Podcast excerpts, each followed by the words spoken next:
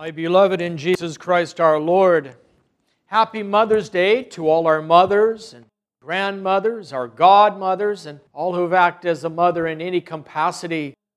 And we, ask, we say um, congratulations and we give thanks to God for our mothers that are living and those who have gone to rest in receiving their eternal reward in our Lord.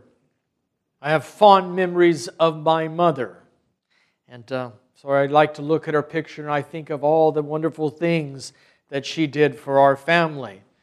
Were we perfect? Were things perfect? No. But she did her best, and for that, I give thanks to God.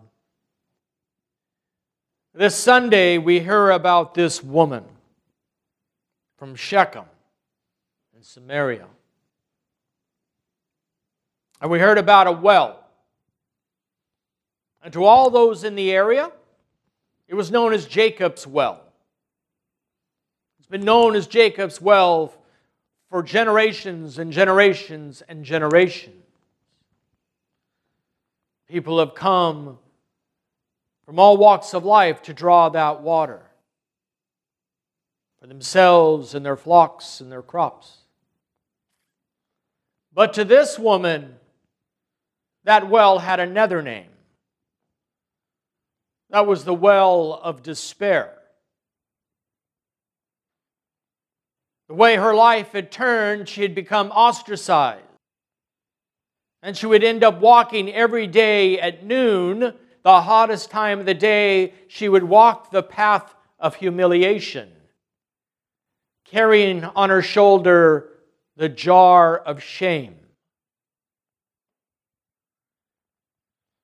And every time she got to the well, the well may have seemed more like a tomb than anything else.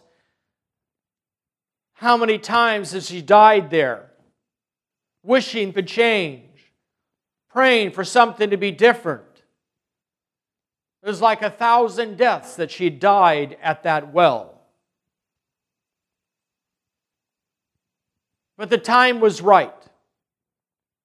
And we see that Jesus has come and knowing her heart and knowing that the time was right, he asked her for a drink.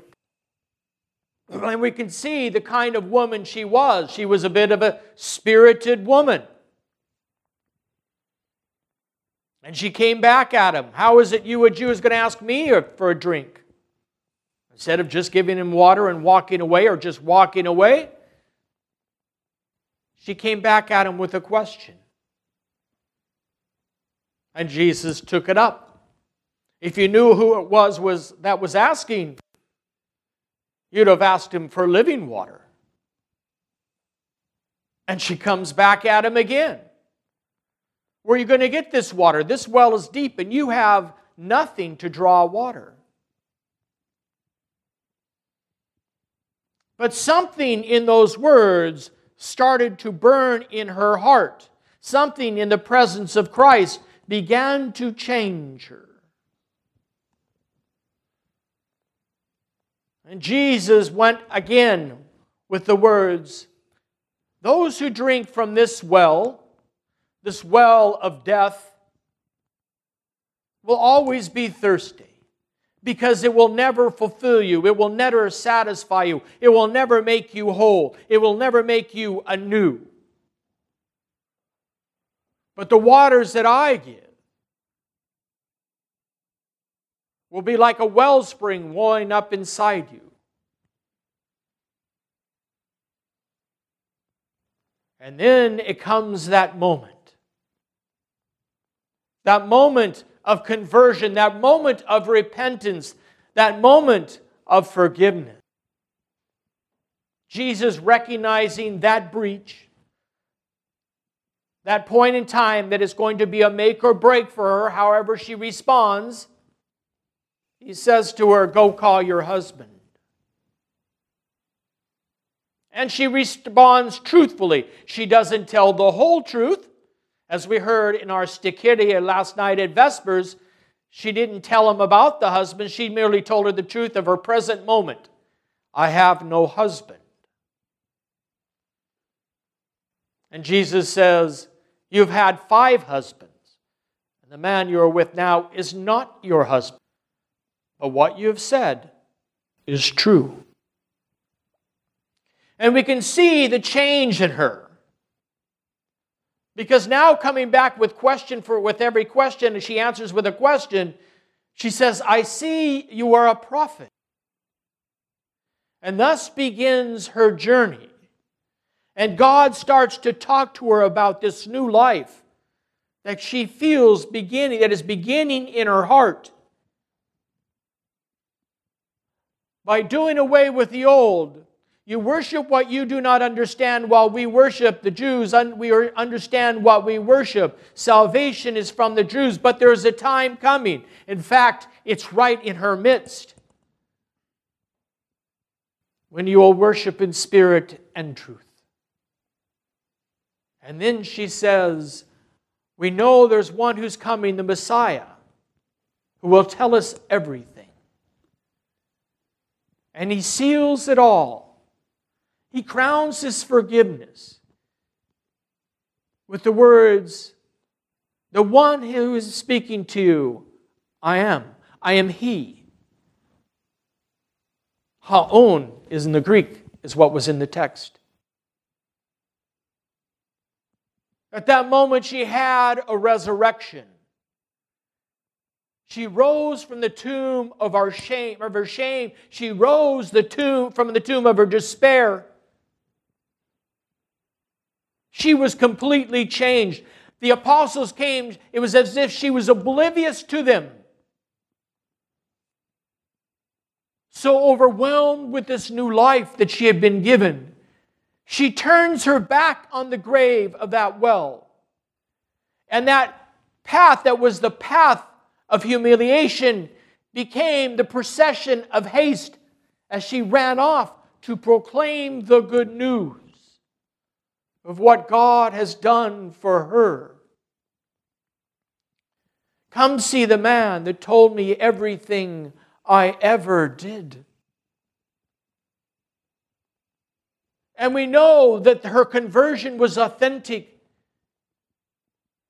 because tradition holds that she went out and as proof of her conversion, a proof of her resurrection, she went throughout her area and then off to Africa and then up to Nero himself and proclaimed what Jesus had done. She had a prefigurement of the resurrection right there at the well. She was dead when she arrived to the well, and when she left, she was a new creation.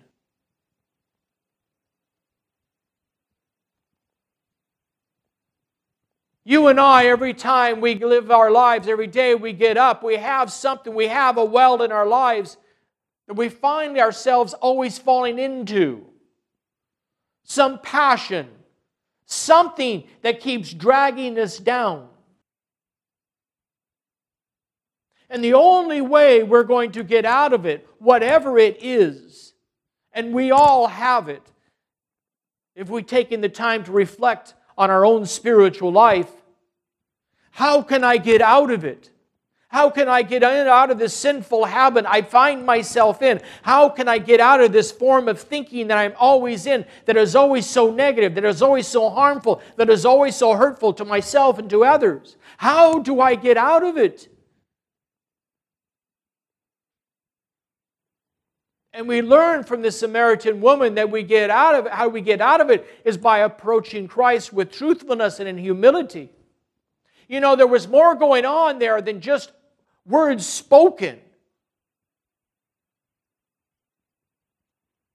Because the word spoken had a presence, and that presence was the divine Logos, the very Word of God. Every word Jesus spoke had presence. And every word he speaks changes hearts. And that's what we must do. As we're working through our lives and working through our challenges and working through our own deaths, striving for a resurrection in whatever it is our depressions, our despairs, our anxieties, our worries, our hurts, our angers, our frustrations, whatever it may be We come to Him in humility, we come to Him in our prayers. But we have to be aware of ourselves that there is a presence there. And be convinced of it. As this woman was. I am the one, I the one speaking to you, am he. Then we can start to change. We can allow ourselves to be resurrected. You read Scripture, and it's just not words on a page. What makes it different from all other words from all other novels is the fact that it is powered with the Word of God. It is His life in it, it is His power in those words. That's what makes the divine liturgy so efficacious. It's not just man's words, otherwise, nothing would happen. But they're pregnant with the power and presence of God. And we have to remind ourselves of that. And we have to stand before those words in humility, in honesty. And then change can take place.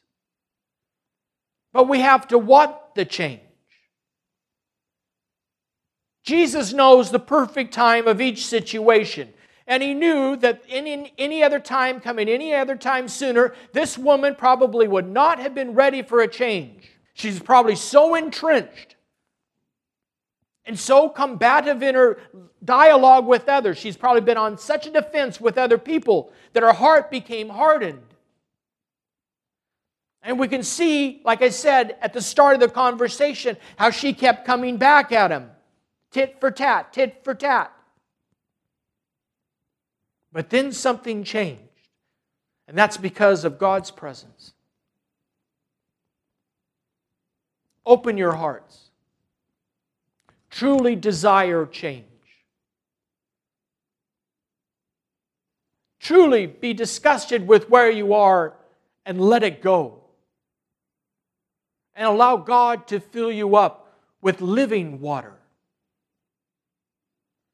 and live a new life, a resurrected life.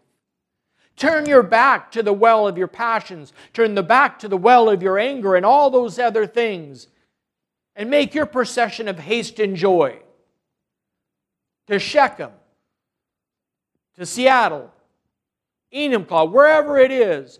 Go and proclaim the good news. And that seems to be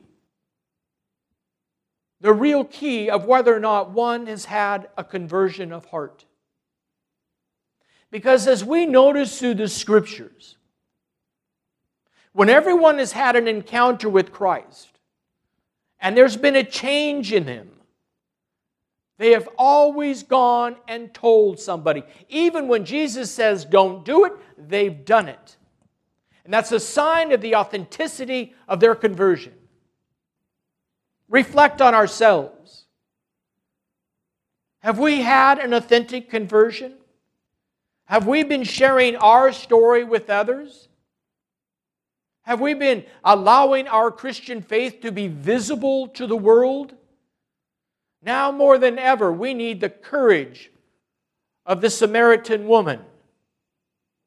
This courage to go all over and proclaim the good news of what God has done for us us personally. Even if it means going to Nero and standing boldly before him and professing this truth. This woman would not have been capable of doing that before she went to the well of despair. But when she rose from that grave of the well, she rose a new woman and boldly professed Christ to the world. Let us die to our old self and rise again, new and invigorated, and with new determination and new trust in God, and live boldly in these days. For now is the time for boldness. Now is the time to proclaim what God has done for us. Now is the time to bear witness before Nero and all the others.